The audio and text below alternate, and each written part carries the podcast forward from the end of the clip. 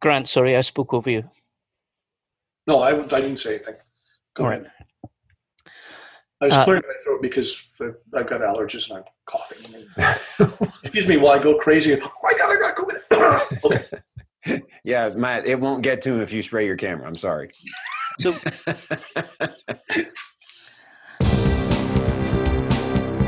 Meet the Pressers with Matt Mallory and Clint Macro.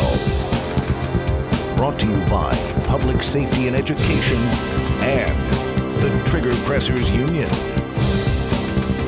And now, your hosts.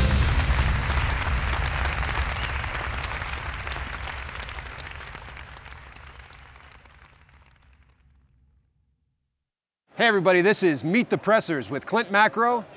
and Matt Mallory. This is a safe place for all people that press triggers to talk about training, guns, gear, gadgets, We do product reviews, we do self defense. and political activism. Yes. This episode is brought to you by Taser. Simple to use, safe to own, effective when you need it. Mantis. Mantis X helps shooters suck less. Meet the Pressers is sponsored by Next Level Training, SABRE Red, Cutting Edge Bullets, the USCCA, McLean Corporation, ASP, ESS, Common Sense Self Defense, and T1 Ammunition. Meet the Pressers is also generously supported by these fine companies, ranges, and our Patreon members. Thank you. this show is based around the most recent crisis with the epidemic or pandemic or whatever you want to refer to that as and one of our main responsibilities as our family first responder is to be prepared to defend ourselves but in order to do that we got to be healthy. So uh, we brought in some really fantastic guests some some good friends old friends to talk about this recent crisis and offer their opinions and suggestions so that we can be prepared and be healthy while we do it And, and on that note, too, Clint, when we talk about, there's a lot of people that'll say being uh, paranoid, but or being a prepper. Now, now people are actually realizing what prepping truly is because shelves are bare, which we'll get into.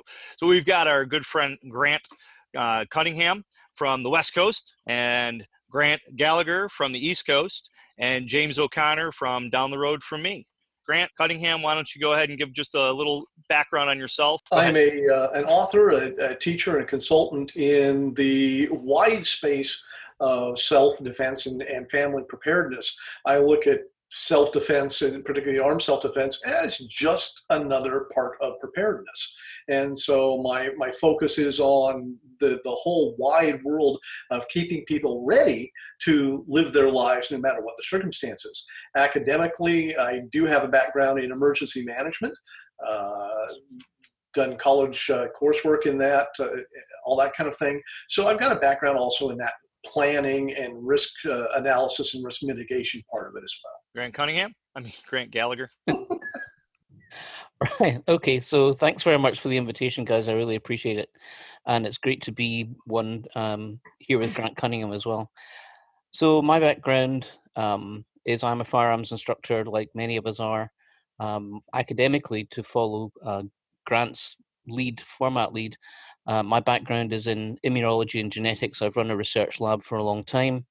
Uh, currently, um, working in um, uh, pharmacogenomics, which is a, the way that you, your body's genetics influence the way you respond to drugs. And I have a little bit of a background in biosecurity as well. James O'Connor? paramedic in uh, upstate New York. I have a uh, 10 years of experience as a paramedic and then five years before that as an EMT. Awesome. Oh, Super. Thanks for joining us. You know, there are certain simple things that we can do to help keep ourselves from getting sick. I think a lot of people lose sight of the fact that, um, you know, to be prepared, we can take some of those preventative measures and just be smart. Maybe it's not worth going to that concert or going to that party. Maybe, maybe not. These are choices we have to make, and we have to take personal responsibility for our choices as well. West Coast Grant, uh, how's this affected you as far as business and personal? Well, I work from home. Uh, you know, I, I do a lot of writing, uh, write a lot of books and that kind of thing, and do a lot of consulting work. So a lot of what I do, I do from home to begin with. Uh, excuse me. the worst part about this has been, uh, I'll, I'll, be honest, the, the psychological trauma. Uh, as you might guess, I, I have allergies. Uh, we're getting into allergy season now, and we live with 5 mm-hmm. cats. And so I'm coughing all the time, but you know, in the back of my mind, I think, "Oh my God, have I got it now?" Mm-hmm. right.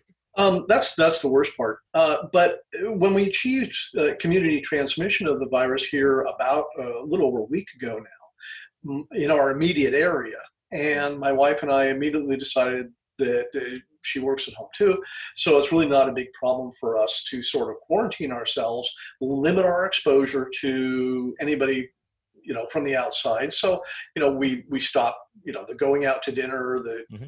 the mindless sort of wandering around uh, the, the nearby city and reduce the number of trips that we make, for instance, for groceries and, and that kind of thing. Um, and so we kind of hold up here in our house. Very little has changed because we're fairly well prepared to begin with. You know, we have food, we have uh, firewood, we have everything we need here. It's just that we have to put up with each other uh, for you know a few more hours a week than we than we normally would. Uh, it has cost us a little bit of um, you know a little bit of concern. Like I said, every time I cough, I think, "Gosh, and I got it now."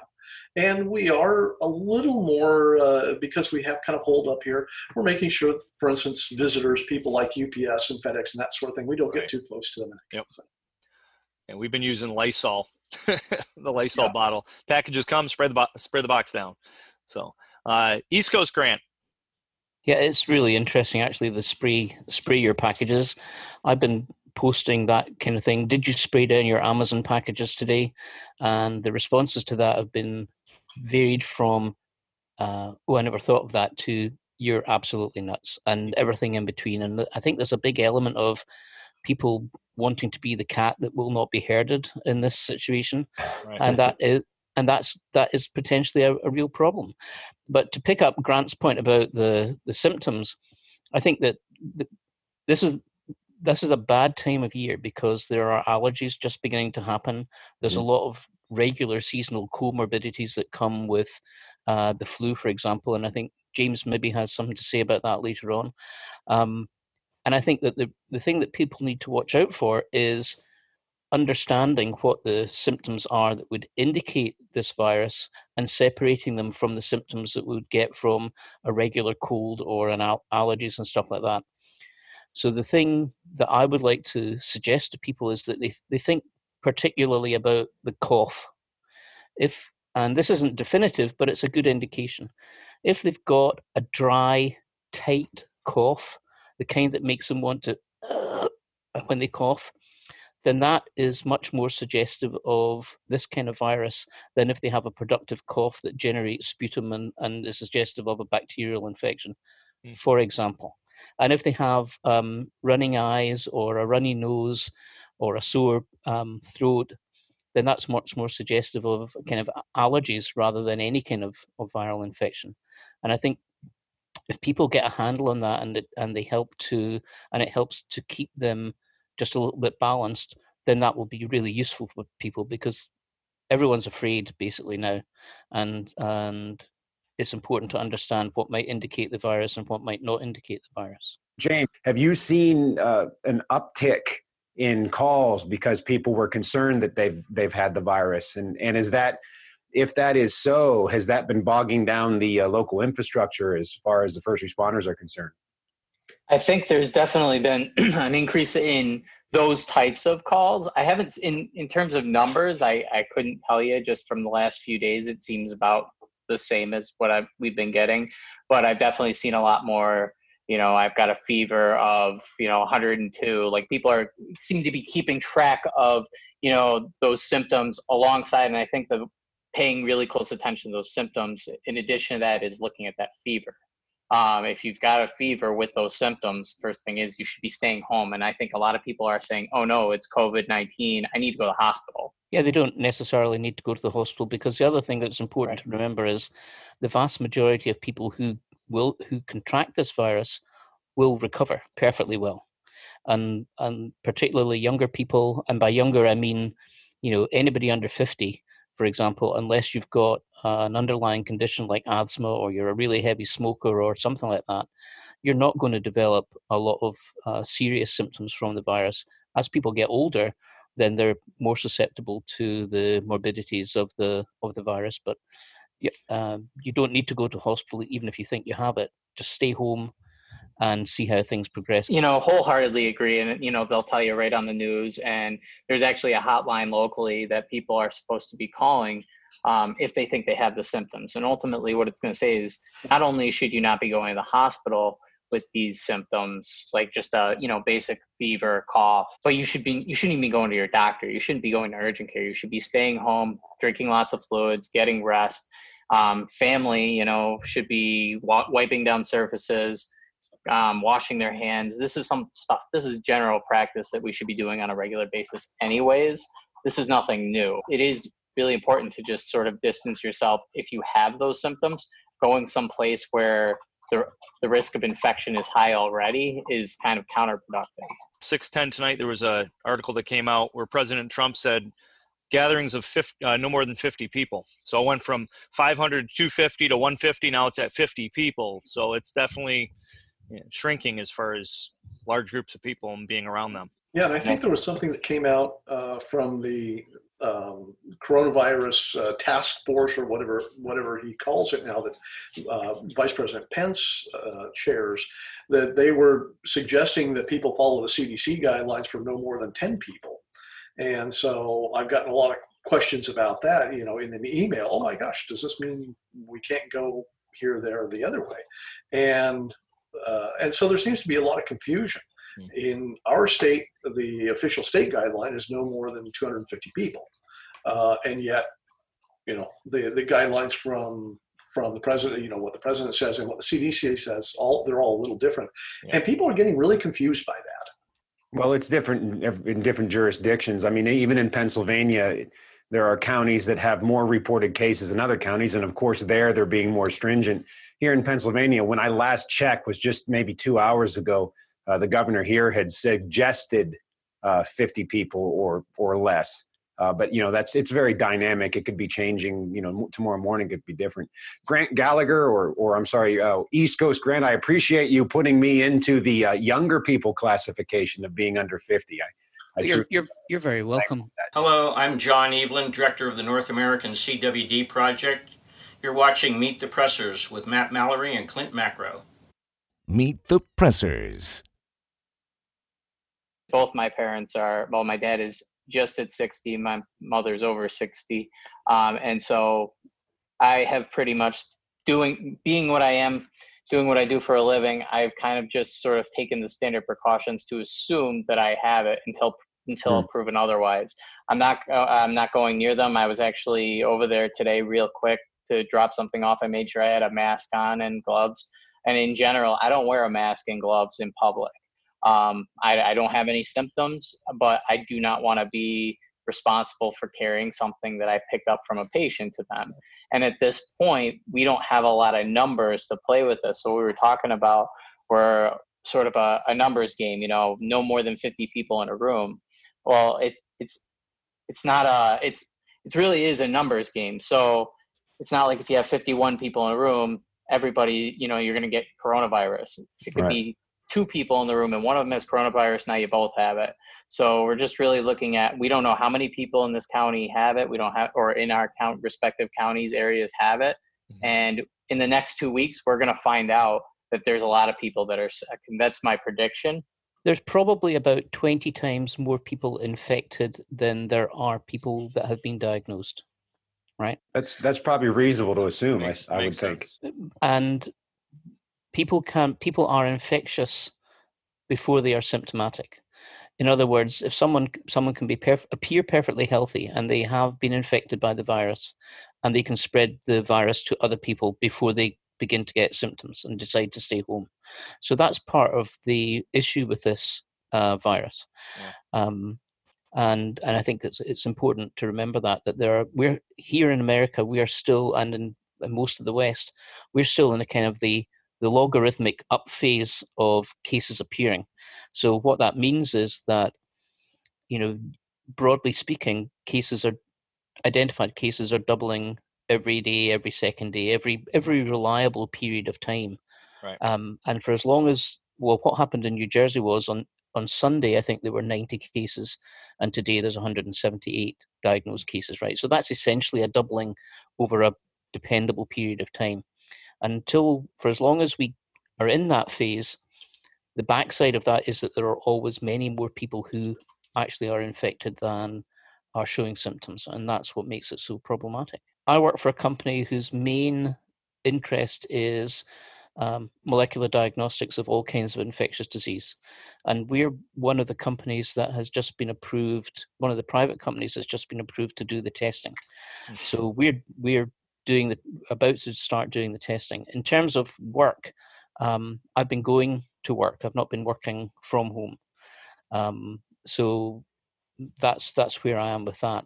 I'm fortunate because I have a, an office to myself and I can close the door and I'm kind of like semi isolated. And if I choose to be self quarantined at work, I can make a pretty good attempt at it. Not everyone is as lucky as that. Um, in terms of classes, I tend not to run a lot of classes in the in the early months because um, I do a lot of my teaching out at Fort Dix, and you can't rely on the weather. Although this has been this would have been a great winter for running classes outside. But I have classes coming up towards the end of this calendar month, and I'm waiting to hear from Fort Dix whether they're going to allow those to go ahead or not. So we'll just need to see how that goes. If if I'm not out teaching, I'm at home, and uh, frankly, uh, this month or this this week or two weeks here now, where they've my my son's off school, they they closed school for two weeks, and uh, actually I should be at USCCA Expo here in a few days, and then shortly after that, I had another another thing that was canceled by the venue. So uh, both of those were not income gigs for me. So as far as income's concerned, I'm no better, no worse. Uh, I had a class yesterday, uh, and I had contacted everyone and said, "Look, if you don't want to come, I totally respect that, and I was going to, you know, make sure everyone could carry a credit and take a class with me at a future date." Uh, I had uh, rubber gloves available for when we were doing practical gun handling exercises and brought bleach and we wiped the tables down and I tried to space everyone out as much as I could in the room and gave everyone the opportunity to say no I don't want to show up and actually they all came and you know we minimized uh, uh, physical contact we were weren't doing fist bumps or handshakes and uh, actually uh, not many people did handle the guns and and when they did we we uh, had gloves on and and then wiped wiped everything down afterwards. So I think I managed that the best way that I could. I've got some classes coming up, and they're all pretty. Low, there's low numbers in them and, and as you guys know I, I don't teach classes to fill it up with 15 20 people so if i've got three or four people and i can afford to put the class on i'll do it and uh, all these classes coming up in the next couple weeks are i think uh, including me and if someone wanted to come audit it would be well under 10 people so I'm going to make the classes available, and if folks want to attend them, they're they're more than welcome to. We'll just be smart. Grant Cunningham, I would like to ask your opinion. You know, with your background, um, well, of course, you know, with your prepping background, and as far as the books that you write, I'd like to hear some of your thoughts about uh, things that people can do now in the midst of this uh, crisis. But also, could you give us your opinion on some of the things that local governments and the national government are doing to try to minimize the spread of the disease, do you think that it's it's reasonable and prudent to have like a travel moratorium and to ask people to not meet in larger groups and to uh, request that schools be shut down and people stay at home for a short amount of time? Well, I, uh, of course, I'm, I'm not an expert, but I spent the, the last week talking to epidemiologists and immunologists and pulmonologists and, and all kinds of other ologists um, to try to get some semblance of whether or not what we're doing is is effective and whether or not it's prudent and you know all that kind of reasonable i think is a good thing yeah. and um, what i've been uh, gosh what i've been telling people is that uh, the, the key for the individual at this point has to be minimizing your contacts to the greatest degree possible and that means things like wearing gloves of course, wiping down surfaces, anything that, that, that reduces your contact with a possible source of pathogens, including other people, I think is reasonable and prudent. Uh, what the governments do, well, that gets into, I, I guess, kind of a, a political stance. Um, the one thing I will tell you, we have uh, uh, three um, professors from one of our local universities who are who were in Italy uh, doing a research project and got trapped there. And uh, after talking with uh, one of them, their considered opinion is that, oh gosh, the American government isn't doing enough based on what we see in Italy. Um, you know, whether they're doing enough uh, or not, gosh, I would always err on the on the on the side of precaution, uh, and so I would like to see them do more. But more importantly, I would like to see them to encourage more individual responsibility. I'm not mm. necessarily a fan of the government stepping in and, and cordoning off things and making yeah. quarantines and, and, curfews and that kind of thing. I agree. Uh, what, what I would like to see is them putting out a consistent, cohesive message and encouraging people to act responsibly. Uh, you and I, have, uh, we've both seen certainly irresponsible behavior on the part of a lot of people. You know, there's still a lot of people out there going to spring break. Uh, there's a certain segment of the younger population that says, "Oh, you know, it, it takes out boomers. Who cares about the boomers?" Uh, that kind of thing. I, I, think we should be encouraging more individual responsibility, more um, uh, personal responsibility for what we're doing and the things that we may be transferring to others. James had a great point. Uh, he may not have the virus himself, or he may, and he's just assuming he is. And since he's got elderly parents who are in that uh, you know, in that uh, high risk category, making sure that he doesn't do anything to pass it in. That's the responsible way to do it. And I think that's the way everybody should be acting. Unfortunately, everybody's not. And so I think what's going to happen ultimately is the governments are probably going to step in and do this forcefully. And that I really don't want to see. One of the things that I'm concerned about is, is when government overreaches and limits and restricts the rights and liberties of law-abiding citizens, and that's something that I've, you know, we're all very passionate about. And in Pennsylvania, the sheriff's offices are shutting down the license to carry firearms process so people are not able to get their, you know, what it's not a call to conceal carry permit here. It's a license to carry a firearm, but they're shutting that that infrastructure down. And that's a big problem. One of the things in our constitution or in our law here in Pennsylvania is under a state of emergency, open carry is outlawed. Now, those of us that have been, or those people have been watching the show for a while, uh, our open carry has technically been outlawed because the governor a year ago put a put us into a state of emergency for the opioid crisis. But now we're in a state of emergency for this as well. So really, fully, there's no way technically or otherwise open carry is illegal. The only way a law-abiding citizen can have their firearm on them as a tool of self-defense when in public now is if they have a license to carry a firearm. And if sheriff's departments are shutting down the ability for a law abiding citizen to exercise that right, that's not a good thing. Because as we know from looking at Katrina and other types of disasters that have taken place, if civil unrest happens to, to come about, you know, James, as you know, as a first responder, uh, first responders are not the people that respond first. They come and clean up after the mess is over. And, uh, you know, law abiding citizens are going to need to exercise that right potentially if they're in a very, very bad situation where they would need to defend their families. And if they can't do that legally because a sheriff has shut down their ability to do that legally, I think that's a that's a tragedy. Well, my big fear is the what happened in Katrina. You know, where they basically called martial law and then they went around taking people's guns. I mean, if something like that happens and then people can't defend themselves against people that are looking to do harm, you know, just like what happened with the Rodney King, you know, when he did martial law back then in California when that happened. I mean, it's it, will be it'll be it'll be bad for for everybody around. Did I just got a, a, message today? Two of the courts that I run, that I'm the the chief of two towns, and I handle the court scheduling and everything. Uh, the entire we just got met, just got notice from the state that all courts, all town and village courts in the entire state of New York are shut down effective immediately, 30 to 45 days. Well, that's good. All those all those criminals that your governor let loose will reform, have extra right? days off, right? Yep. yeah. So it's like okay, you you uh, you give somebody a ROR, release them on their own recognizance, and say, yeah, the, you can go to the court in like two months. it's like just go commit more crimes for two months straight.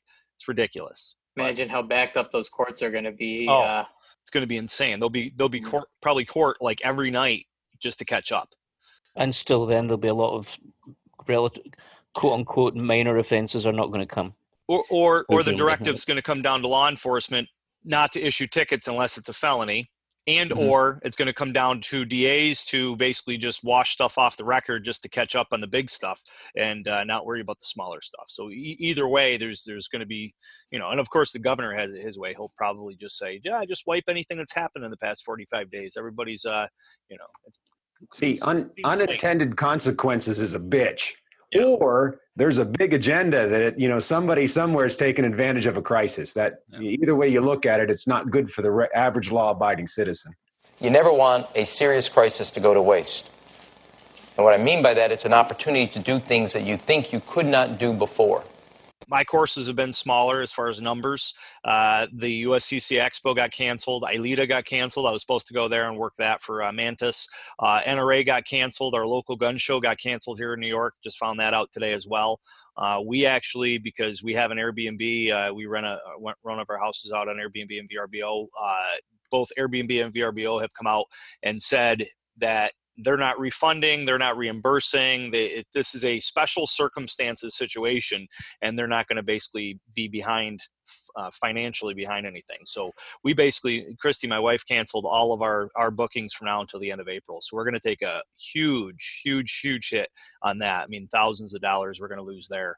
Um, foster care appointments or foster parents, if anybody didn't know that, uh, all, all those appointments, we basically said we don't want anybody coming to the house because some of them come for our foster daughter to uh, to do uh, appointments with her. And so we basically canceled all those. VA called me last week and said, "Yeah, we don't want you coming in."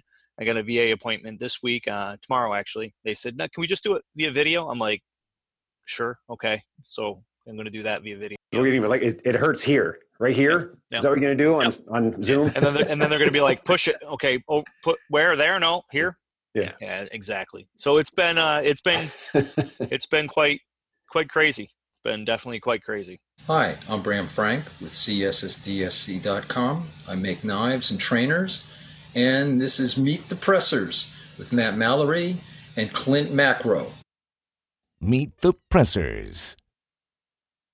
uh, I've been an advocate of rational preparation for a long time, and so I've been urging people for years to uh, to put aside a uh, to have a backstock of food, to have a backstock of, of the the consumables that they go through, in, including toilet paper, uh, and uh, and you know pet food and, and medications and that kind of thing. And so I've been uh, emphasizing this for a long time, and I've always taken sort of an all hazards approach. Let's look at you know all the things that can happen to you.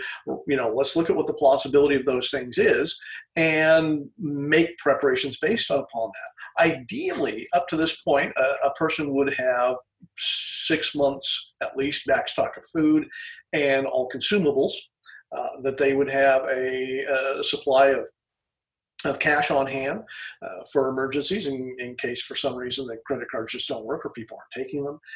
Um, that, that they should have made uh, preparations to work from home or uh, whatever they need to do to continue their income if that's you know a possibility during an incident.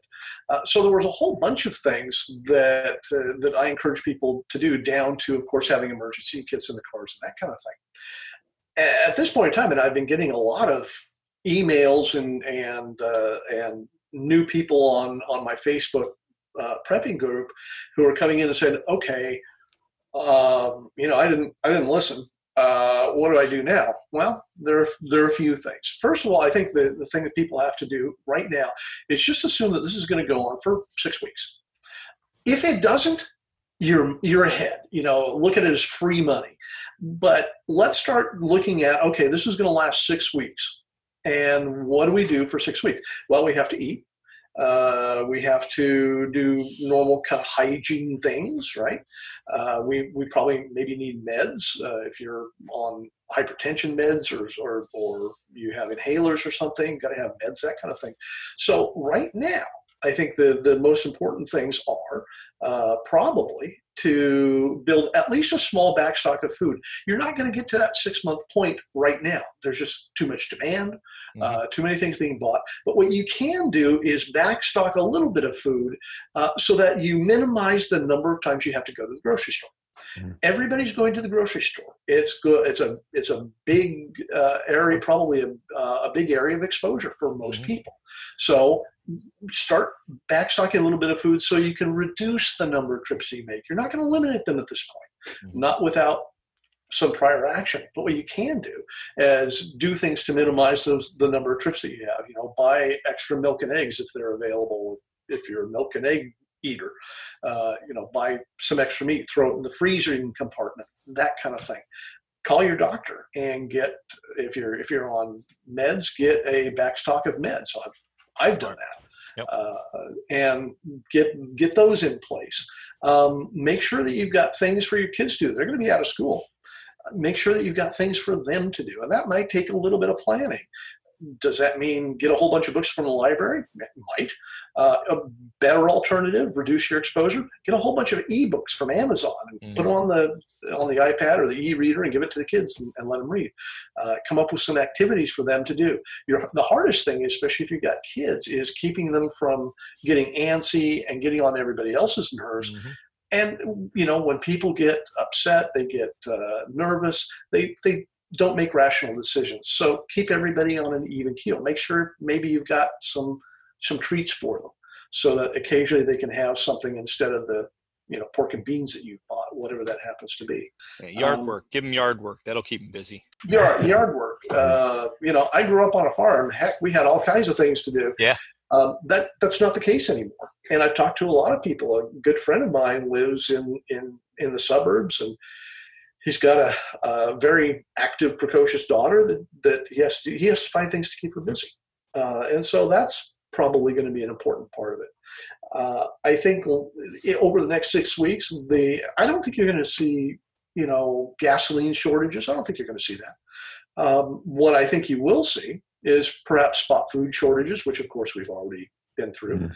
Um, and you're going to find people, businesses shutting down because yep. they don't want to bring their employees in. So prepare for those businesses that you go to regularly. What do you do without those? Okay, let's get some stuff together now and do that. Um, my only caution would be if you're going to backstock some food, backstock the food that you typically eat. This is this is not a time to go out and buy freeze dried food. In fact, yeah. It's usually not a time to go out and buy freeze dried food. But you know, backstop some of the food that you eat regularly so that your diet doesn't change dramatically. You know, a change in diet, boy, that puts up. everybody on on edge. Yeah. So just backstop the stuff you normally you normally eat. And I think right now that's probably the best thing that people can do. If you can find some hand sanitizer, great. If not, just make sure you got a good supply of soap. Go to the go to the web and learn how to wash your hands properly. I think that's probably, if I were to say one thing right now, go to YouTube, find out how to wash your hands properly because most people don't. Sing happy birthday. Yes, sing happy birthday. There are online, free online access that normally would be cost you have to pay for. But because schools have been shutting down, there's a lot of online training and learning that are now giving free access. So people can, can be on the lookout for that. I, mean, I believe the New York Met is doing free uh, video broadcasts of operas every night. Okay my wife told me that a little bit earlier. One, I think it was New York. One of the Metropolitan Operas is doing that. Not really interested in that, but anyway, somebody might be. I, uh, I, we, so we homeschool, so we we do online stuff already, and we pay for it, and now most of the stuff's free. so my wife's been signing up for free stuff and and ordering extra medication. That was that's a perfect. I picked up all an extra month's worth of meds last week, so that's that's definitely a, a good point there, West Coast Grant. So there's one thing I, I want to touch on that Grant pointed out, which is having cash on hand at home. The um, I think that's something that a lot of people just don't think about. They might yep. have like a year's supply of beans, um, but they don't have. They couldn't. They couldn't put fifty dollars together, no matter how affluent they are or are not. And this isn't the time to find that um, the guy down the street wants to sell you a carton of milk for three dollars, but you have only got twenties and he's got no change, right? Right. Mm. So it's it's important that you have um, a, a, range of denominations verging towards the low end of the denomination scale, yeah. so that you can make sure that if you've got to buy something, you can give the exact amount. That's great. Great advice. Good point. Yeah. Good point. One of the things that I really liked about the article that Grant uh, posted recently was, and it, uh, it were beyond the point at which he posted it, but there is a layered approach to how one should approach these things, right? I mean, you mentioned, I think, and I'm paraphrasing, you know, what to do when it arrives in the country, what to do when it arrives in your state, what to do when it arrives in your town, right? This kind of layered approach as to how one deals with this crisis in particular, but any crises in general. And I was wondering whether now that it's here, um, you've got any additional thoughts about that other than the ones you just iterated? Um, I think now, uh, and uh, when I wrote that, it was still, uh, you know, we were still at the point where most people were at the at the top level uh, of things, and it deteriorated very, very rapidly. In my in my own state, it deteriorated extremely rapidly, um, and so I, I, think right now. Um, the things I outlined in the article, I think, are all still valid. Um, you know, don't go anywhere that's absolutely necessary. Stay at home. Um, try if you can avoid it. Take public. Do, do, not take public transportation. I know a lot of people live in cities; they don't have choice. Um, but try not to take public transportation. You know, absolutely no school, uh, no social gatherings, and this is going to hit some people hard. No religious observances. You know, you got a whole, you got you know maybe 500 people in a room for an hour, or you know, um, two or three hours, depending upon your religious preferences, uh, and that's that's uh, you know a, that's, a, a, real area where you can be exposed. We have a church locally that actually just uh, went online. Huge church, three thousand member congregation. They just yeah. went online with her, and I had a uh, an assessment to do at a church this morning, a security assessment, and we we rescheduled it because yeah, I just I don't want to go into the into the church and then bring that home to my kids. Yeah you know, I think right now, uh, if you have to go out, uh, carry. Eh, hopefully, you got to some disposable gloves, some nitrile gloves. Uh, if if you didn't, well, you might be able to get some at the big box stores still. But you know, carry some nitrile gloves with you if you have to go out in public. You know, use them. Eh, you know, and and so when you touch things, you have at least a layer between you and whatever you're touching. Um, I don't think that it, this is the time where people necessarily need to go out with face masks. I know there's a lot of debate about face masks, and they certainly don't work against airborne uh, pathogens like measles. They might have some effect against this virus because it's born in water droplets, and may, masks will filter some of those out. Here's the here's the sad thing about it: uh, you can wear the best mask in the world, but the, the three places that viri get in are your mouth, your nose, and your eyes. And if you've got a mask over your mouth and nose and you've got your eyes wide open, that probably doesn't do you a whole lot of good. With regard to the face mask, first off, there's there's a couple different ones that I've seen people walking around with. One are the N95 masks. These are the ones that we are, those right there, the one that Matt's got, right? Um, so those were actually specially fit tested for. So they put it on our face, they put us in this little hood, and they spray to make sure that it actually fits us appropriately.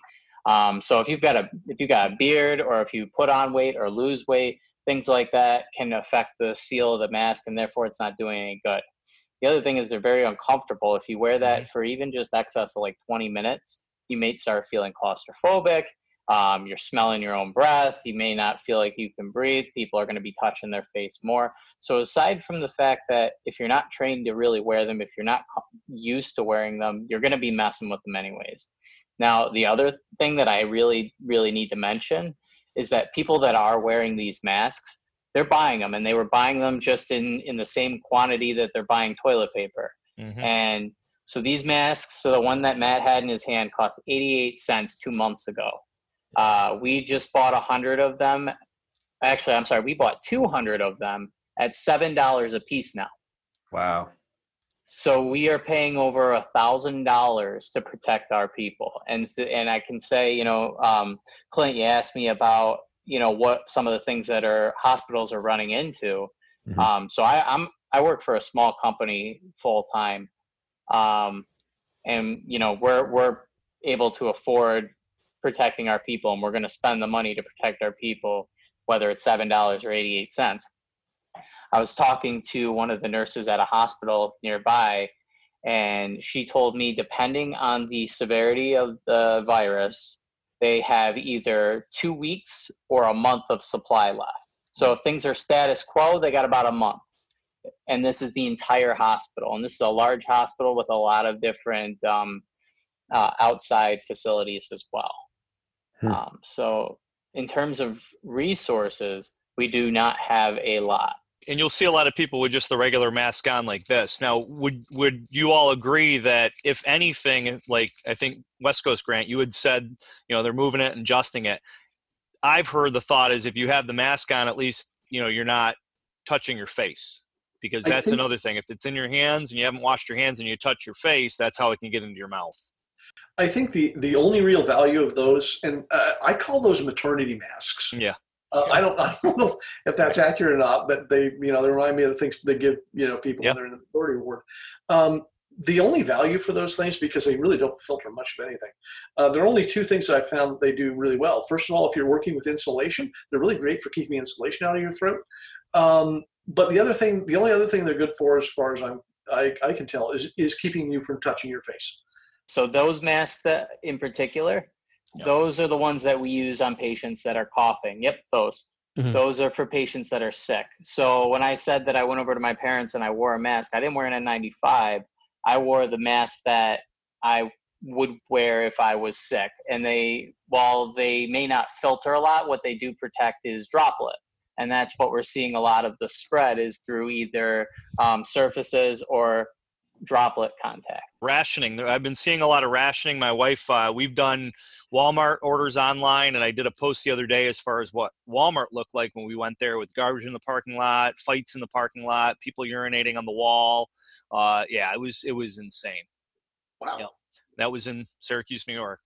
I can say during, uh, and I mentioned this on your post during the uh, what was it, the H1N1 during that scare back in 2009. I was in Los Angeles, California, and I witnessed two kind of attractive soccer moms beat the shit out of each other over the last case of water at the grocery store. That was that was one of those things that I witnessed, and now I can tell a story about it years later. and back back then you didn't they didn't have uh, cell phones so you didn't get it on camera either you're 15 Oh, we had minutes- cell phones, but I, I, I wasn't using my phone like I use it now. That's for sure. Gotcha. But inquiring minds, Clint, was it Perrier or Badoit? No, it was like it was like Arrowhead, which is out there just like your basic basic bottled. Well, Arrowhead water is really good filtered mountain tap water, is what it is. It's it's good. It's like uh, what is it? Um, what's the one? Uh, the one French French water there? Oh, Perrier. No, na- uh, naive backwards. Oh, Evian. Evian. Evian. Evian spells naive backwards. Yeah. We talked about the efficacy of the masks. People are really into the the hand sanitizer, and they're also into Lysol spraying things. How much? How good is that? Is that worth doing? And and if so, is there maybe one thing that might be better than another thing? Or And the wipes too. Don't forget the wipes. I mean, so in general, the best thing to do as far as uh, hygiene is hand washing. Um, that's never going to, no hand sanitizer in the world is going to trump hand washing. And not just hand washing, I think Grant had mentioned people in general don't know how to wash their hands. This is something you're supposed to be taught in like kindergarten, preschool. But so, you know, happy birthday song twice, roughly 20 seconds, and you're not, you're going and you are lathering your hand up in between the fingers, up on the wrists. People miss the wrists all the time. One of the exercises that I saw is you take a thing of glitter and you dump it in some milk and you mix it up and then you put your hands in it and then you have to wash the entire hands 20 sec uh, 20 seconds until you got all the glitter off. Was that- Um, was that like in paramedic school? That's how they made sure you did it right. I actually just saw it pretty recently. I'm watching a lot of videos, yeah. But I, I mean, if you think about it, glitter is this small, annoying pieces. You can't get glitter off if you try. So you got to rub hard. It's not going to Yeah, just not you really got to scrub. Yeah. Um, as far as hand sanitizer and spray, Lysol spray goes, yeah, I mean, you should be wiping down surfaces. This is practices that we're really trying to intensify at work. Um, spraying down our surfaces, ambulance, you know, our steering wheel, anything that we're working in the front with, um, any any of the railings or the cabinets that we touch, our keys. People never wash their keys, like we, Yeah. that. Um, Cell and phone. not just cell phone ugh, yeah i mean you could probably you could uh you could swab those and get a ton of bacteria growth i'm sure but um it's not just a matter of spraying it and wiping it off you have to spray it let that stuff sit there and let it dry and that's Hmm. something that people tend not to do is they spray it and wipe it real quick well you just basically you know Smeared smeared some bacteria I think one of the things that people should remember is that antibacterial soap is only about marketing. There's very few things as antibacterial as soap itself. And this particular virus um, has a high amount of lipid in its what's called its capsid. So the surface of the virus, the way that this, the basic structure of the virus has got a lot of uh, fatty substance in it. So soap is very good at disrupting the structure of the virus. Nice. And then the inside of the virus, the thing that, that actually gets into your body and does the damage, is made of a substance called RNA. And RNA is very fragile. So once you break up the outer membrane of the virus, then the actual genetic material of the virus becomes very sensitive and, and is easily destroyed. So washing your hands, just as James was saying and, and Grant alluded to earlier, is definitely the most important thing you can do. And just remember that the thing that people forget is that you've got 10 fingers, right? Okay. So when you're washing the fronts of your hands and the backs of your hands and between your fingers on both sides, it's important to do each individual finger and then rinse them off. If you wear rings or wristwatches, James's point about washing your wrist, take your watch off, take your bangle off, whatever it happens to be, and wash up round your wrists so that you get into um, a lot. You get into these areas. That milk and glitter thing sounds like a really good exercise. Something you could play with your kids to teach them how to do it properly. That's a that's a that's a really good idea. I know people like cold water. Like I know some ranges they don't have hot water, so it's just cold water. Uh, what are your guys' thoughts on on cold water? Is it just as effective as hot water? Because I know with like lead, you want to use cold water because you don't want the pores to open up and then the lead to get into your skin. So what's the thoughts on uh, cold water versus hot water with washing your hands? I think washing your hands properly is more important than using hot or cold water. Cold water, cold water will solubilize the soap and it'll solubilize the virus just as well. So I'm I'm okay with either. Hi, I'm Tom Givens with Rangemaster, and this is Meet the Pressers with Matt Mallory and Clint Macro. Meet the Pressers. So New Jersey is at 178 confirmed cases. Middlesex County, where I live, is 10 cases. The vast majority of the cases are up north in Bergen County, which is very close to New York City. Um, in terms of deaths, there's nowhere near as many, five or six maybe. No, in fact, probably not even that actually. Wow. Um, so far, I mean, the, the I think modern intensive care medicine is is very good. Whether that will be sustainable or um, as the case number of cases expands is another question. I think there's a big lesson to be learned from what's happened in Italy. So it's looking at March 14th at 11:49 p.m. They say there was four COVID-19 deaths in the uh, New, Nor- New York, New Jersey, as tri-state cases surpassed 700. So between New York, where I'm at, New Jersey, where you're at, it looks like 700 as of the 14th. So it's probably gone. I would I would think it's probably gone up a lot more since then. So you're you're probably right on that. And then only in two deaths. I know we've only got two confirmed cases in my county, Onondaga County. it's just as to today i believe Yeah, exactly. This this morning, I think. Well, it's like Grant said, that's just ones that have been identified. Right, You know, like definitely. How do you know who your daddy is? Because your mama told you so. So it's like it's just a matter of people will be discovered to have had it, and then those Yeah. numbers will change. I had heard I heard something like there was uh, 96. I talking to a doctor. He said like 96 percent of the people that came in thought they had it didn't have it. It was only like four percent that actually Hmm. had it, or something like that. Right, and that that's of course part of the issue. One of the interesting we talked about the the the rate at which the virus was expanding, and we're recording this on Monday, so we've got 178 cases in New Jersey. So if by the time the the broadcast airs, which you said what's Tuesday or Wednesday, you can look at the number of cases and get a pretty good idea of how fast the fast. virus is uh, uh, spreading in the population. As testing becomes more widely um, utilized, there's going to be a spike in the number of cases that are identified. It's just a natural thing to happen. Mm. And they shouldn't be suddenly horrified if all of a sudden there's 20 new cases uh, close to them or whatever it happens to be. It's a natural a good point. consequence of testing being done. And people just need to do what we said right at the very beginning. Think about your symptoms. If you if you get a little bit of a fever and you get this, particularly this dry cough, then call in sick from work, stay home, like Grant said, you know, and and don't let it get in your head. That's a good point. About a week and a half ago, I had sat on a panel at one of the universities. They were offering some information regarding the coronavirus and saying, you know, we're about two two to three weeks away from what Italy's experiencing now. Um, so that was about a week and a half ago. They were, you know, at their peak, right? And so they they showed that the way these viruses work, they work on this bell curve. So they kind of hit this peak, and then they start to, you know, the infection rate de- declines. Um, and what they talked about was one of the proven ways to reduce these peaks is social distancing. So I think a lot of people are panicking you know, out of the fact that we are closing businesses and, you know, there is room to panic in terms of, you know, financial stuff. But, you know, that's beside the point. What we're trying to do is make sure people don't die. So the social distancing is it is the reason they're doing it now, as opposed to when we have any cases. You know, New, New York, specifically upstate New York, we just got our first two cases today confirmed.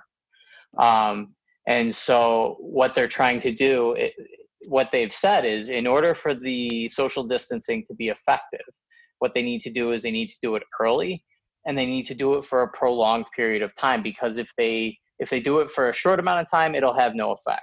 Mm-hmm. If they do it when the peak has reached its high point, it will ha- it won't have any effect because we've already infected the people so that's why we're canceling these things uh, you know the sporting events you know not going to the movies setting these curfews is we're trying to catch this before we hit our all-time high.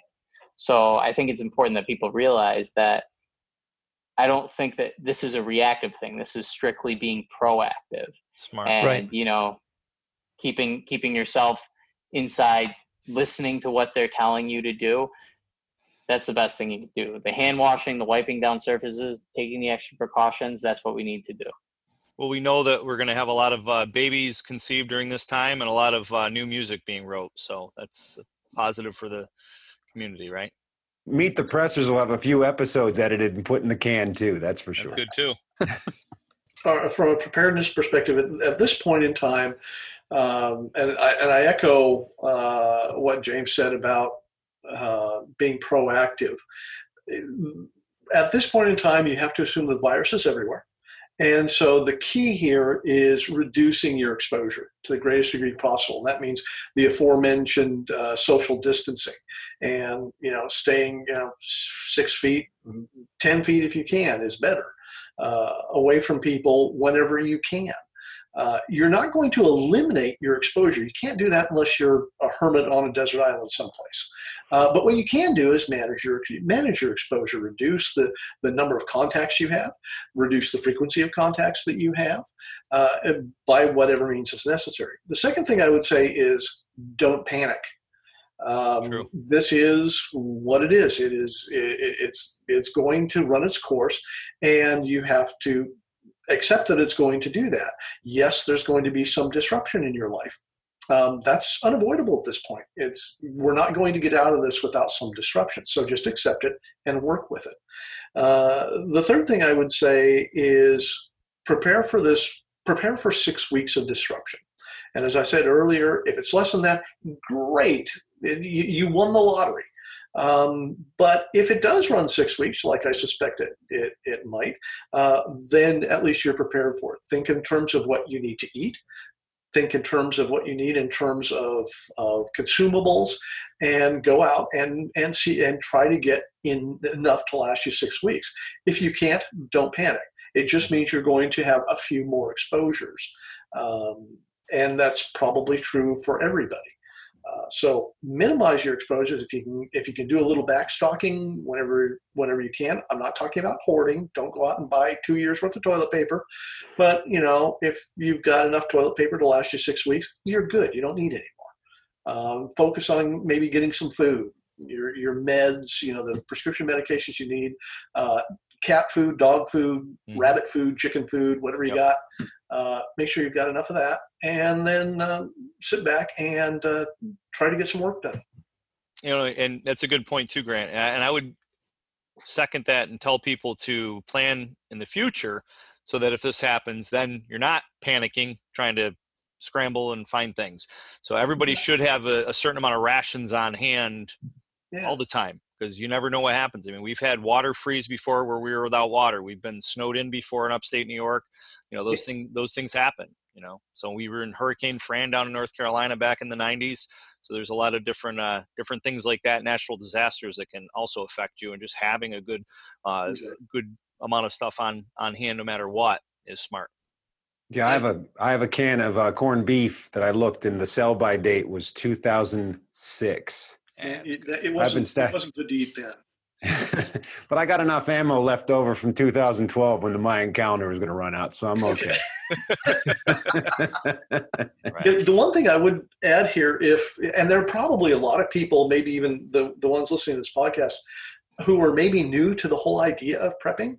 Mm-hmm. Um, that this has kind of hit them hard.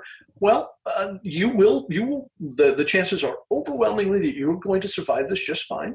Um, but while you've got some downtime, maybe now's the time to to study up on preparedness in general and make some ideas for what you're going to do to become more resilient after this is over. Self sufficient. The vast majority of people who actually contract the virus will recover perfectly well. Um, it won't necessarily be a mild illness. I mean, it'll be like could be like the flu, and the flu can be pretty severe.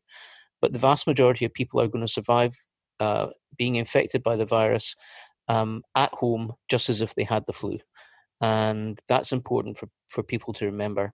And just as if you had the flu, you know, you wouldn't be going out on the street, you wouldn't be having all your friends over, all that kind of stuff. So this social distancing, this self isolation is one of the things that's important to achieve what James was talking about, which is this uh, flattening the curve, this re- reducing the spike, because the whole point of that is that the number of cases never overwhelms the medical facilities able to deal with them.